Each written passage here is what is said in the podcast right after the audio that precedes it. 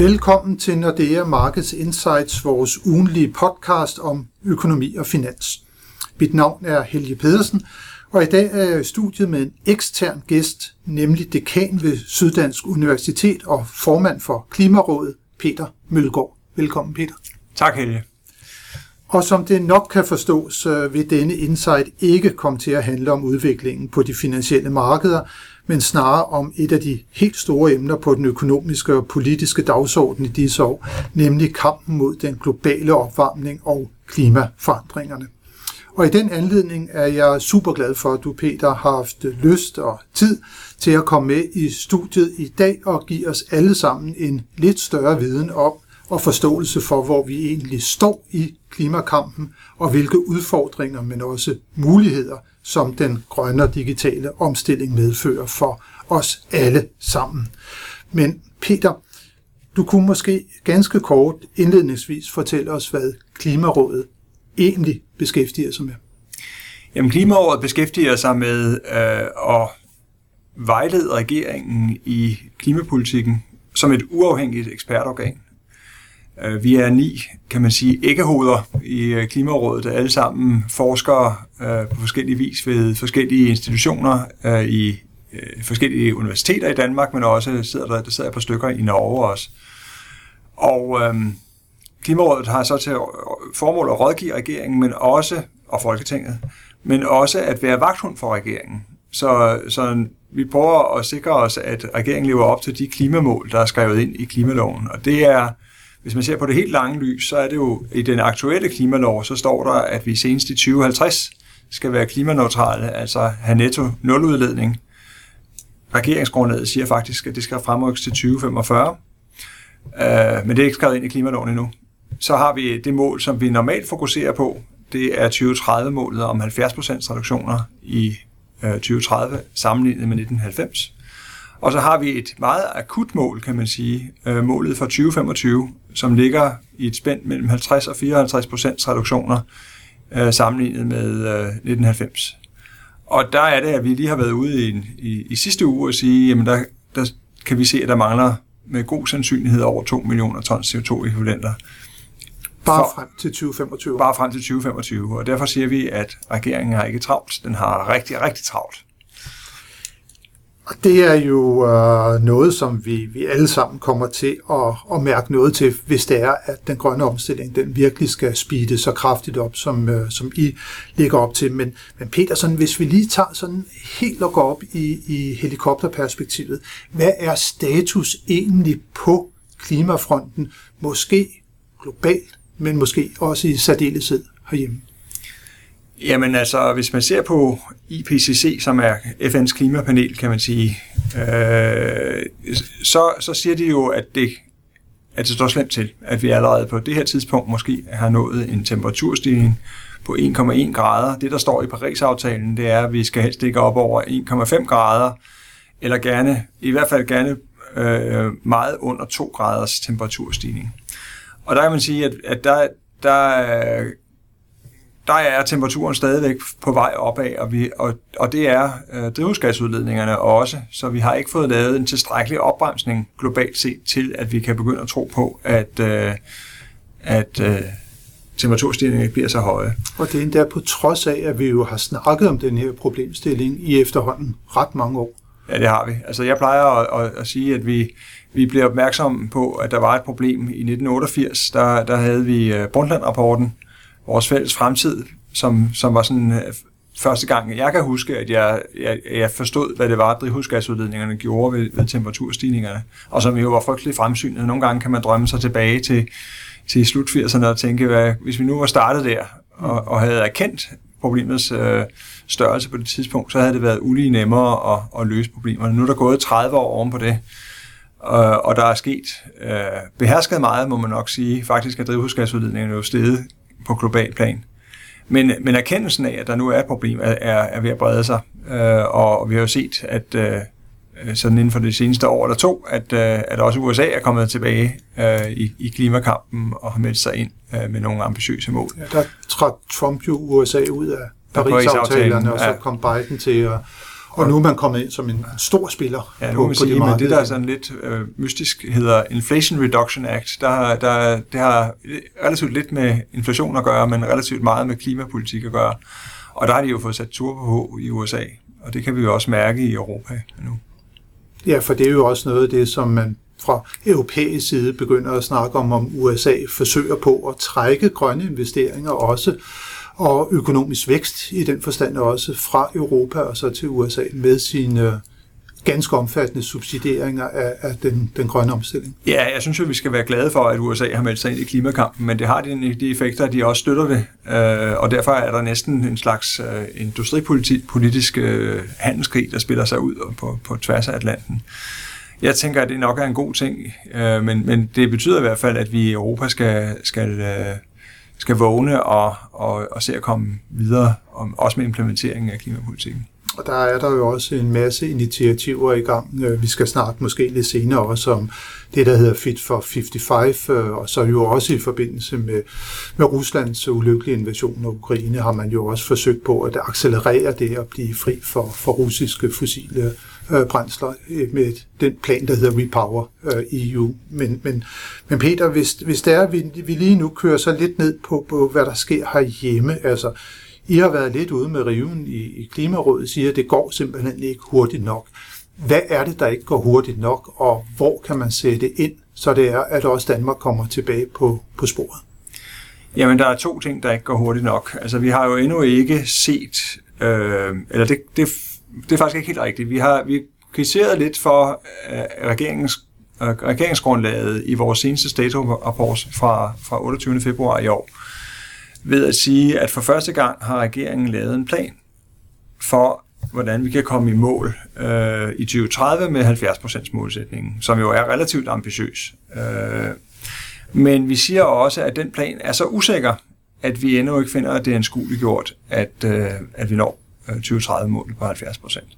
Så der er to sider af den ting, og, og lidt afhængig af, hvor man sidder henne i det politiske system, kan man høre første del af sætningen og anden del af sætningen.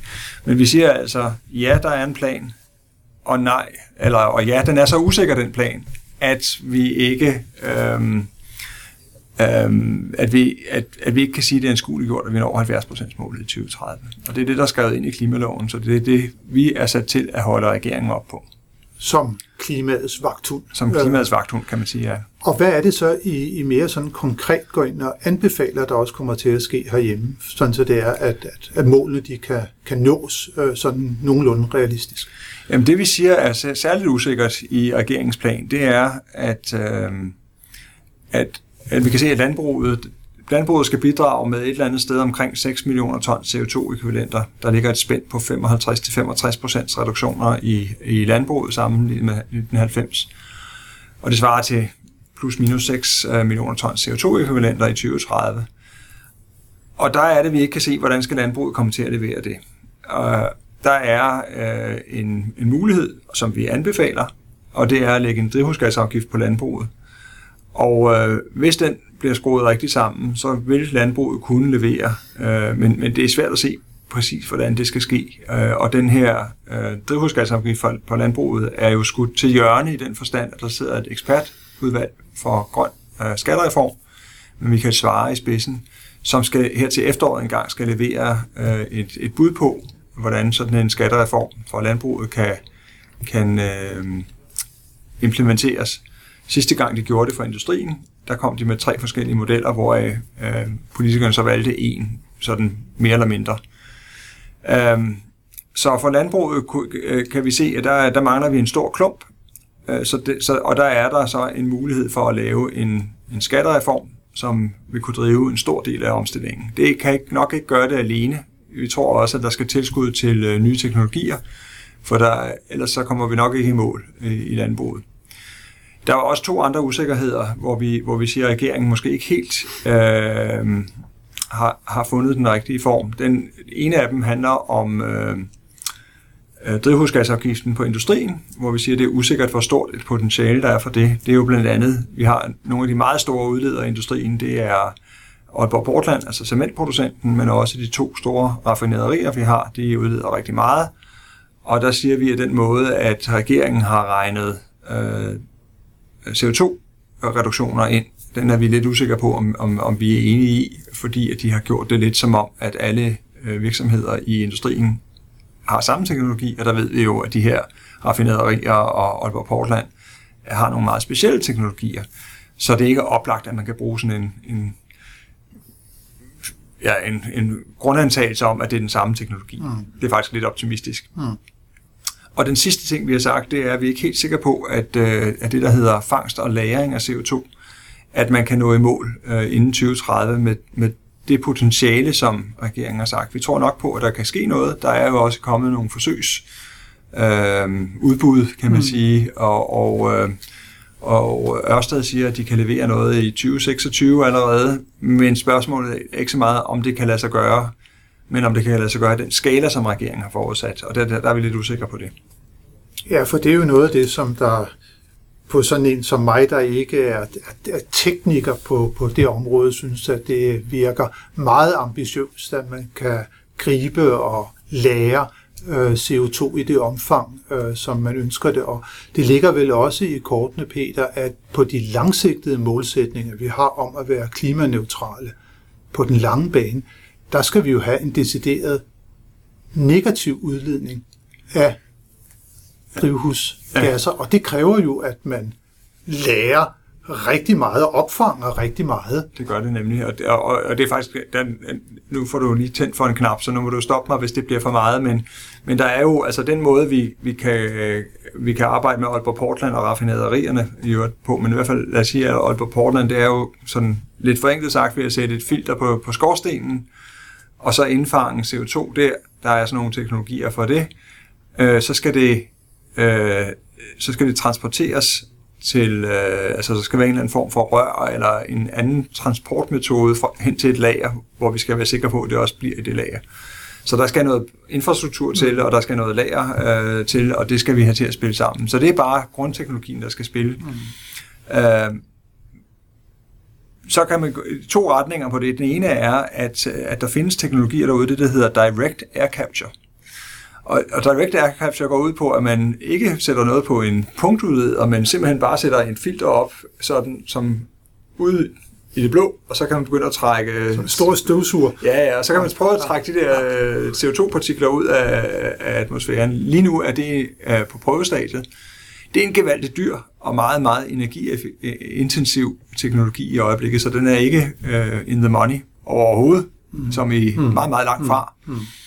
Øh, men, men, men det er jo en spændende teknologi, og hvis man fik den til at virke, uh, og det kan man godt diskutere, om den blev økonomisk uh, effektiv, så ville den være øh, jo med til, og så, så har det faktisk løst et, et gevaldigt problem. Så, så kunne man sige, så kunne vi pakke noget af det andet sammen. Jeg tror ikke, man skal putte sine penge, alt for mange penge på det. Den tredje ting, og det var den der negative udledning, det er jo der, hvor man så siger, at hvis vi nu har biomasse, som bliver betragtet, og det er i sig selv et diskussionspunkt, men det bliver betragtet som CO2-neutralt, fordi når du hvis du afbrænder biomasse, så hvis du så planter noget ny skov, så kan du, kan man sige, så, så den, øh, den CO2, du udleder, den bliver optaget i den skov, du, du planter. Der er modifikationer til den historie, men det kan vi måske vende tilbage til. Det er i sig selv en god historie. Men hvis man afbrænder biomasse, hvis man nu tænker, at biomasse er, er CO2-neutralt i sig selv, så hvis man brændte det af, og det røg op i atmosfæren, så var det sådan set øh, CO2-neutralt, fordi at, øh, at øh, vi også plantede noget skov, og det sugede CO2'en op igen. Hvis man så, når man brænder det af, optager det på samme måde, som vi gjorde med Aalborg Portland før, altså satte et filter mm. på, og så lagrede det i undergrunden. Så har man faktisk lavet det, der hedder negative udledninger. Fordi så har man taget noget biomasse, som er CO2-neutralt, og når man så lagrer det i undergrunden, så har man faktisk trukket mere ud, end, øh, end man har brændt, øh, kan man sige. Eller, så er vi faktisk, og det er måden at lave negative udledninger på. Det er, øh, det er lidt for viderekommende her, men det, den der biomasse, er, så, er der så et stort diskussionspunkt på, om den er så CO2-neutral, som vi umiddelbart tror. Og det er faktisk en meget, meget vigtig diskussion. Øh, I Klimarådet mener vi, at det ikke er alt biomasse, der er, er øh, klimabæredygtig. Og, øh, og, og det hænger sammen med, at der går faktisk, der er en tidsforskydning fra, at man, man brænder noget af, til den optager det igen. Så Øh, det, det er en måde at se det på. Øh, så, så derfor er den biomasse ikke nødvendigvis så, så CO2-neutral, og så har vi et andet problem. Og så har vi et andet problem, men... men du, ja, ja, og det, det, det andet problem, det er, at, at vi i virkeligheden, hvis vi ikke betragter biomasse som, som uh, klimabæredygtigt, så er en stor del af vores uh, varmesektor jo faktisk, hvad hedder det, bruger biomasse som brændsel, og det, det, det begynder så at blive en udfordring for vores klimamål. Og der er Danmark vel et af de lande i verden, der måske bruger biomasse mest ja, per capita, til at, at, at opvarme boliger med blandt andet. Det er vi. Per ja. capita, der, der bruger vi næsten øh, fire gange så meget øh, biomasse, som, som øh, IPCC finder er, er, er globalt bæredygtigt. Så, så der, er, der er brug for en omstilling af den sektor. Så der er i hvert fald også en udfordring. Øh, ja, der er også en udfordring der. Øh, men, men, men Peter, øh, hvis vi lige skal holde os til noget af det, som der er blevet vedtaget, og som du også nævnte, vi har en grøn skattereform øh, for øh, industrien, øh, som blandt andet betyder, at det er jo noget, som, som du og jeg som økonomer godt kan lide, at der bliver lagt en CO2-afgift på øh, udledning, øh, fordi at det vil så medføre, at marginalomkostningerne ved at producere stiger, og så bliver der produceret mindre, og så på den måde, så kan vi få reduceret øh, udledningerne øh, øh, via en, en incitamentstruktur. Øh, jeg har et spørgsmål øh, til dig omkring det. Er der mange andre lande øh, i, i, i verden, der på samme måde er langt fremme i skoene med at pålægge virksomhederne en CO2-afgift i klimakampens øh, øh, gode navn? Øh, eller er det noget, der kommer på en eller anden måde til at medføre en form for en konkurrenceevneforværing for de danske virksomheder, at deres produktion den bliver, den bliver grønnere, hvad formålet mm. er, men den bliver også måske relativt dyrere. Altså, vi har kvotehandelssystemet i EU, altså ETS, European Trading System, øh, for, for det her, som, som jo er måske ikke en afgift, men så en, alligevel en måde at sætte pris på, øh, på carbon. For, bare for at starte et sted. Og der har vi jo set, at den pris i mange, mange år ikke rigtig har været, den har ligget øh, meget tæt på nul, og derfor har det ikke været et effektivt system til at, at skabe en pris på, på CO2. Jeg tjekkede lige, hvad den aktuelle pris er. Den ligger vist på 90 til 92 øh, euro per ton, og det vil sige, at i dag ligger den altså, hvad det, det er små 700 små kroner. 700 kroner ja. Og det er jo faktisk signifikant, ja. øh, og, og jo tæt på det niveau, som vi anbefaler. Nej, det er ikke rigtigt. Jo, det kan man sige. Men, men øh, det er tæt på det niveau, som, øh, som, øh, som regeringen og Folketinget har vedtaget for en, for en drivhusgasafgift på landbruget, nemlig 750 kroner per ton CO2. Der er ikke mange andre lande, som, som har det her, og derfor kunne man godt være bekymret for selvfølgelig det, som i klimapolitikken hedder lækage, og som er den der konkurrenceevneforvridning, som kunne tage flere øh, former, men det ene, den ene form er, at, at, øh, at vi holder op med at producere i Danmark, og så køber varer i udlandet, øh, og at, at det så er, øh, så i virkeligheden, så sker der ikke noget for klimaet, fordi drivhusgasudledningen kommer bare i Polen eller Tyskland, eller et eller andet nært land, i stedet for i Danmark. Øh, det er den ene bekymring, man kan have. Og den anden, og den anden det, den er relateret til det, det er simpelthen, at danske virksomheder flytter deres produktion mm. til udlandet. Det er sådan set et fedt, kan man mm. sige, i forhold til udledningerne. Øh, Øh, så det der lækageproblem skal vi selvfølgelig tage seriøst. Det gør vi også meget i Klimarådet. Derfor er det selvfølgelig nødvendigt at se på, hvordan påvirker det her forskellige brancher. Og, det, og, og, øh, og, det, og forskellige brancher er jo forskelligt øh, konkurrenceudsat. Vores forslag til at håndtere det, det er at lave en, øh, og det, det gør vi for eksempel, når vi snakker om en tilsvarende drivhusgasafgift på landbruget, man kunne lave et bundfradrag øh, for det her, på en sådan måde, øh, at, øh, at virksomhederne stadigvæk er levedygtige, fordi faktisk, når vi taler om, om drivhusgasafgifter på landbruget, så kunne det nemt være, at det bringer dem ud over konkursens rand. Mm. Men så de stadigvæk er levedygtige, men, og så samtidig lægge øh, en drivhusgasafgift på øh, forbruget, som både gælder danske og udenlandske virksomheder. Så for at bevare konkurrenceevnen, så løfter man den over på forbruget, så om du køber en, øh, en tysk bøf eller en dansk bøf, mm. det skulle så være ligestillet øh, i den. Det vigtige det er jo, at man bevarer incitamentet til at reducere drivhusgasudledningerne øh, i, på dansk jord. Øh, men det kræver jo også, at vi har øh, har udledningerne, eller bevarer øh, virksomhederne på dansk jord. Så det er klart en, en udfordring, som man skal tænke over. Jeg mener, at vi har en god øh, måde at, at, at løse det på i, øh, i Klimarådet. Det er også noget af det, som, som øh, ekspertudvalget for grøn øh, skattereform kigger på. Og, og, øh, og jeg er sikker på, at de også øh, krasser sig i, i, i deres iser for at finde ud af, hvad, hvad, hvad kan man gøre her. Der, der kan være forskellige måder at håndtere den her lækageproblemstilling på. Derudover kan man sige, at det vi har fået, du har nævnt jo selv Fit, Fit for 55, mm. altså EU's øh, øh, nye klimapolitik, øh, og der er også en ny europæisk klimalov, som og, sætter... Og hvis vi lige skal sige Fit for 55, det betyder hvad er det, det står for? Ja, det 55, betyder, at, er det, at, man at, når at, 55, at mænd i vores alder er, er, er særligt fedt. Nej, det betyder det ikke. Det betyder, at, øh, at øh,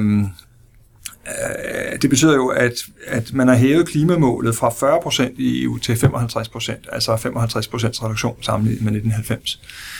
Og det er jo en gevaldig forøgelse af, af EU's mål, som i øvrigt bliver fordelt, byrdefordelt øh, ud på forskellige lande på forskellige vis. Vi får en særlig øh, høj version af det i Danmark, for, øh, fordi vi er så relativt langt fremme i skoene, og, og fordi vi er så relativt rige, godt positioneret, mens andre lande får en mindre øh, udfordring. Men det, der er den positive i forhold til det der lækageproblem, det er jo, at at så vil, vil, øh, vil de andre lande, som ligger rundt om os, og det er jo trods alt der, vi meget ofte har samhandel, øh, de lande, vi har samhandel med, de vil også skulle reducere deres drivhusgasudledninger, og derfor vil det ikke være sådan, at, at, at vi bare kan flytte vores øh, forbrug eller vores virksomheder til et andet land, som, som har et øh, som, som øh, har en lav øh, beskyttelse, kan man sige. Og, og der, der, der snakker vi inden for EU. Der snakker vi inden for EU. Men lækageproblemet til lande, der ligger måske også tæt på, men ikke er med i EU, hvordan er det, man vil forsøge på at adressere det?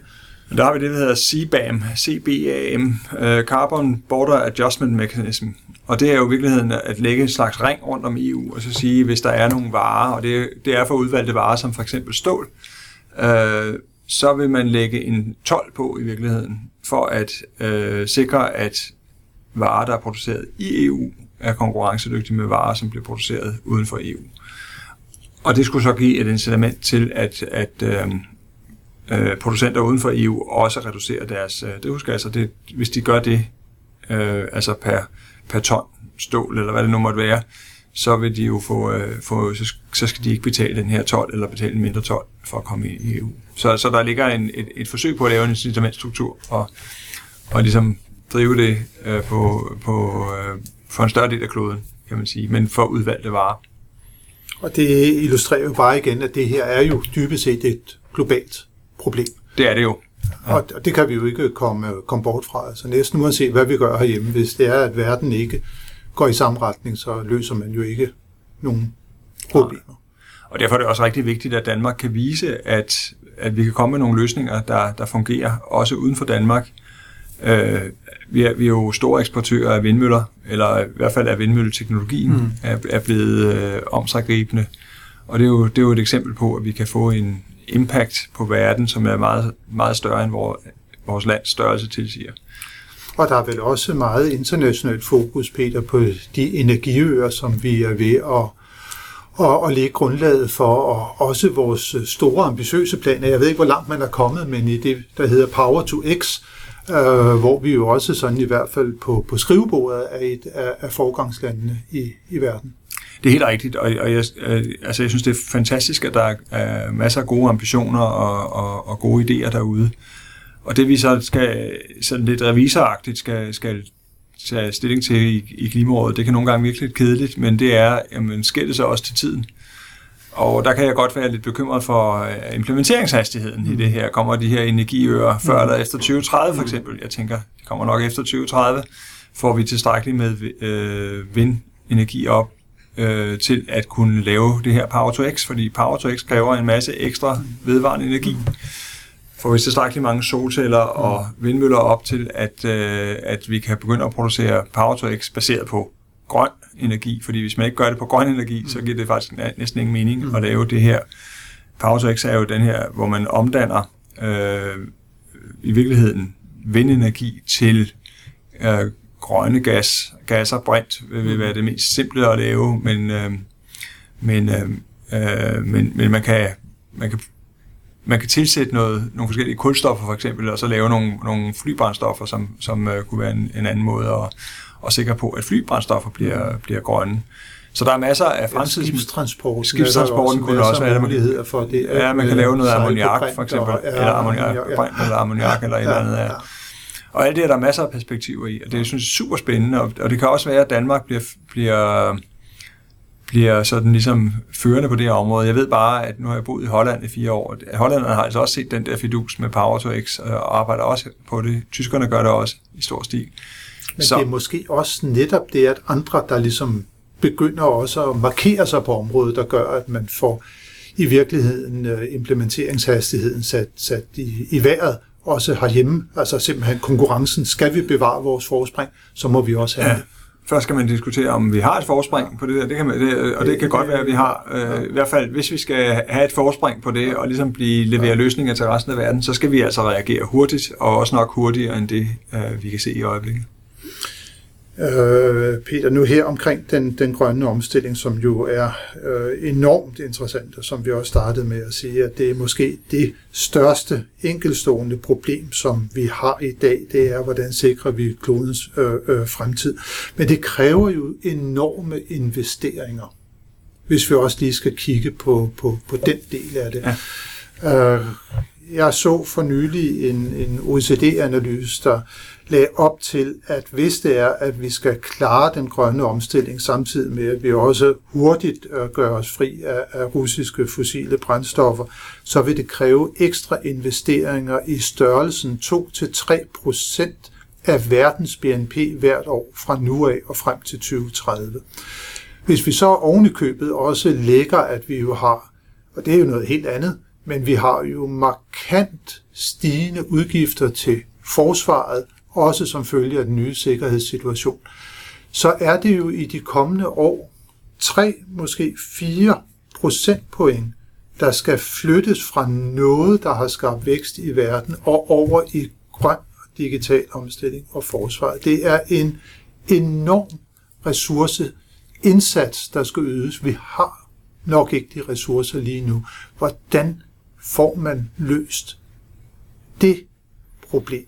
Altså, højere renter, crowding out eller fortrængning af andre investeringer. Hvor ser du det her, det bevæger sig hen? Jamen, jeg synes, der er, altså for det første vil jeg sige, at, at nogle af de her ting hænger jo sammen, øh, og, og øh, det der repower i EU, altså vi skal mm. væk fra grøn, mm. øh, nej, sorry, vi skal, vi skal væk fra russisk øh, naturgas og gerne finde noget andet. Der, der er det jo Klimarådets holdning, at, øh, at det andet, det bør være vedvarende energi. Øh, så i stedet for, at man, man går tilbage og, og leder dem efter mere olie eller, eller naturgas, så bør vi jo sørge for at, at accelerere omstillingen. Det var bare en, en lille mm. sidebemærkning. De spørgsmål handler jo om investeringernes størrelse, og der, jeg, jeg tænker, der er... de sidste 10 år har der været noget, der hedder Sustainable Finance, som en, en disciplin i virkeligheden, øh, hvor, hvor man siger, hvordan får vi får vi midler til, og får vi gjort de her øh, grønne investeringer interessante. Og der tror jeg, at den er ved at skifte, så Sustainable Finance, det er ved at bare blive finance. Øh, fordi at der er rigtig meget af mange af de fossile brancher, kan man sige, dem der er fossilbaseret, de sorte investeringer, øh, for nu at udtrykke mig lidt forenklet, som, som øh, faktisk er ved at være øh, mindre rentable end de grønne investeringer, blandt andet fordi, at man kan se, at det er Sunset Industries, at, at, at vi er på vej ud af, af, af nogle ting. Altså et eksempel kunne være dieselbiler. Øh, hvor længe regner vi med, at vi skal se dem køre rundt? Øh, der er folk, der taler om, at dem skal man ikke have efter 2035. En bil holder i, hvad, 12 år? Mm. Øh, så 2023, mm. så burde vi jo overveje, om det var værd at investere i kapitalapparat, der fremstiller dieselbiler. Hvor hvis man så tænker, at, øh, at brint og specielt elbiler bliver fremtiden, så ville det være et eksempel, hvor man, øh, hvor man kunne skifte. Så, så derfor kan den der crowding out, det kunne være den, den helt perfekte løsning, mm. Øh, hvis det var sådan, at det var grønne investeringer, der crowdede øh, på godt dansk øh, sorte investeringer ud. Ja. Det er ikke sikkert, hvor løser hele udfordringen. Jeg tror, vi, vi, vi, altså, der, der vil være stor efterspørgsel efter øh, hvad hedder det, der vil være stor efterspørgsel i det hele taget, og det er jo ikke det, som vi taler om, at der, at der kan komme, øh, også på de offentlige budgetter, øh, en stor øh, et stort behov for at understøtte en grøn omstilling og, og i øvrigt en sikkerhedssituation, som er markant, er, er markant revurderet efter 24. februar 2022, øh, hvor, hmm. hvor Rusland invaderede Ukraine. Ikke? Ja. Um, så jeg synes, der er, øh, der er nogle interessante spørgsmål her. Jeg er også bekymret for i øvrigt øh, ikke bare om, om øh, vi får, kan få finansieret det her, men også selvom vi får det finansieret, om så forsyningslinjerne ja. er stærke nok. Altså der er jo også på supply chains udfordringer, ja. og der kan være udfordringer med øh, tilstrækkelig arbejdskraft til at sikre for eksempel, altså vi, vi får efterspørgsel efter unge mennesker til, øh, til tænker jeg, militære forhold, mm. øh, formål, mm. men også til, øh, til den grønne omstilling. Så der, så der er en række mm. flaskehalse, vi skal holde øje med i, i den kommende tid. Og på et tidspunkt, hvor demografien jo ikke lige frem Nej, det arbejder for os. Øh, for det er jo også... Øh, øh, og det, må jeg, det synes jeg er en, en super interessant pointe. Når vi siger, at den ikke arbejder for os, så tænker vi sikkert meget dansk. Ja. Hvor man kan se, at ungdomsårgangene er, er for nedadgående. Hvis vi kigger på verden, har vi lige passeret 8 milliarder øh, mennesker men i 2050 regner vi med, at der er 10 mm. milliarder. Mm. Så, så, så hvis, når man siger, at, at, at der er demografisk udfordring, så er det altså ret lokalt et eller andet sted. Så hvis vi havde øh, en, en, en lidt mere åben tilgang til international arbejdskraft, så, så, så tror jeg, at man nok vi kunne få løst det problem. Danmark er jo ikke noget helt uattraktivt land at bo i. Det er, det er jeg fuldstændig enig med dig i, men der er i hvert fald nogle generelle udfordringer i de avancerede økonomier, også med, når det er, at vi snakker stigende offentlige udgifter øh, fremover til det, at vi bliver stadig øh, flere ældre i forhold til dem, der er i den arbejdsdygtige alder, altså den demografiske forsørgerryg, der, mm. der stiger ganske kraftigt. Men du var inde på noget, der er også super interessant, Peter, netop hvor vi snakkede om forsyningsproblemerne. Altså, når man ser den grønne omstilling, man er fuldstændig afhængig af de sjældne jordarter, der i hvert fald for mere end 90 procents vedkommende i dag alene produceres i Kina. Mm. Hvis nu det er, at de her geopolitiske spændinger, at de for alvor blomstrer op, og Europa for eksempel bliver tvunget til at tage stilling til en potentiel konflikt øh, mellem USA og Kina, og kineserne de så svarer igen med, jamen så leverer vi ikke nogen øh, sjældne jordarter til jer, så kan vi jo glemme alt om den grønne omstilling. Men mindre at det er, at vi virkelig kan også fremskynde produktionen og udvindingen af de mineraler øh, andre steder. Og den, det fokus, synes jeg, jeg kan se, at der er, at, at der er for eksempel i EU-kommissionen, øh, men også, men også øh, verden rundt, at det forstår man godt. Jeg tænker, at vi skal prøve at undgå at få øh, yderligere geopolitiske rystelser. Øh, det vil være rigtig godt, øh, at, at, det, at vi får lidt stabilitet ind i det, også af hensyn til den grønne omstilling. Øh, men så er det også rigtigt, at vi bør jo udforske og udfordre øh, de der forsyningslinjer, øh, forsyningslinjer øh, sikre, at vi har chipproduktion i, øh, i Europa, er jo et eksempel på det, du lige taler om, mm. at, at vi skal kunne selv. Det nytter ikke noget, at vi er helt afhængige af, af fremmede magter her. Nej, så der er, øh, der er absolut øh, udfordringer foran os, men vi er helt sikre på, Peter, at du og jeg, vi kan sidde og, og snakke om det her også hvert år i mange år fremover. Hvor Meget langt gerne. er vi kommet? Uh, men, uh, men, men, men, men, men Peter, jeg tror, hvis vi lige skal, skal opsummere mm. det, som vi har snakket om her, hvor vi står, og hvad er der af udfordringer, men også lige, hvad der er af muligheder. Hvad vil det så være, uh, sådan relativt kort faldet. Jamen udfordringerne ligger jo, øh, som jeg ser det, på det øh, mellemlange bane, og der mener jeg 2030, jo især i landbruget og i transporten. Øh, hvis vi kigger på den vedtagende politik, og hvis vi nu forudsætter, og det arbejder vi her på i Klimarådet, at vedtagende politik bliver til faktisk politik, altså implementeret, så vil, lang, så vil optage op mod halvdelen af udledningerne i 2030 komme fra landbruget. En anden meget stor klump vil komme fra tra- transporten. Det kan være forskellige typer af transport. Og det er nogle af de ting, som vi skal have løst jo så på den anden side af 2030. Men det, det, det er de to store hovedpiner, som vi, som vi har i dag. Og der er det jo, at vi siger, at en øh, drivhusgasafgift på landbruget vil være en væsentlig drivkraft, ikke den eneste, men en væsentlig drivkraft for, for, for, for at sikre den omstilling. Øhm, og øh, det skal man være opmærksom på, hvis jeg bare lige må slå en krølle til den finansielle sektor, fordi der er jo, vi har lavet en rapport fra, fra februar i år, som handler om, hvordan påvirker sådan en drivhusgasafgift landbruget. Og der vil være rigtig mange, der hvis de ikke gør noget, det vil jo også, men det, det vil være lidt dumt, hvis de ikke gør noget, men hvis de ikke gør noget, så vil de gå bakke over det. Så er der en, en anden udfordring mm. i, i, i den sektor. Mm. Øh, og der er nogle følsomheder der øh, i forhold til banksektoren, som måske ikke er helt så store, som de har været.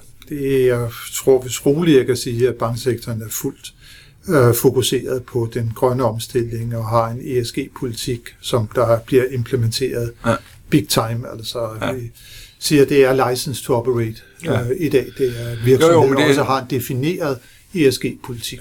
Øh, men der er færre, det var det, jeg mente var i virkeligheden, der er færre finansielle institutioner, som er dybt afhængige af, at landbruget går godt.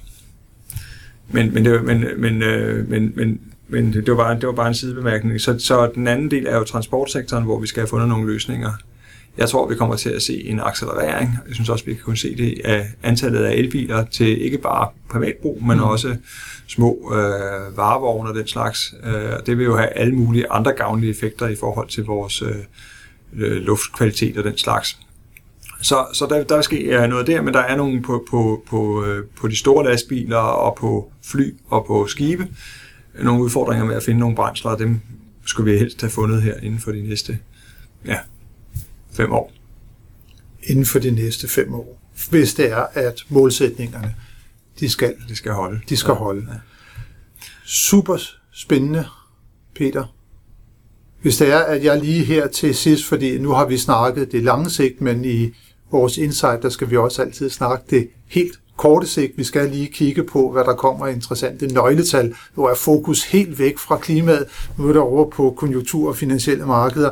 Men i næste uge, der får vi faktisk en lindstrøm af spændende økonomiske nøgletal. Vi får fra Tyskland besked om, hvordan det går, når det vigtige IFO-nøgletal bliver offentliggjort på mandag, så kommer der de allerførste inflationstal for Spanien og Tyskland. De kommer om torsdagen, torsdag, hvor at Riksbanken også skal tage stilling til, hvor renten den skal hen. For vi forventer, at de sætter renten op med yderligere et kvart procentpoint til 3,75 procent, og så får vi endelig det super vigtige flash-inflationstal for hele euroområdet på næste fredag, hvor der faktisk også kommer et inflationstal for USA, som er meget vigtigt, nemlig PCE-tallet, og der ved vi jo, at core PC, altså kerne PC-tallet, det er Feds foretrukne mål. Så det er en super spændende uge, som vi har foran os, men tak for nu, Peter, frem for alt, øh, for at du har været med. Det har været en super stor fornøjelse at, at have dig i studiet, og du har øh, beriget os alle sammen med din, øh, din enorme viden om, hvor det er, at vi står henne i klimakampen i dag, og de udfordringer, men også muligheder, som den grønne omstilling byder os. Og, Selv tak, det er en fornøjelse. Ja. Tak, og også en stor tak til alle jer, som har lyttet med på den podcast. Det håber vi, at vi også, eller at I også vil gøre, når vi igen er tilbage med nyt fra den økonomiske virkelighed og de finansielle markeder i næste uge.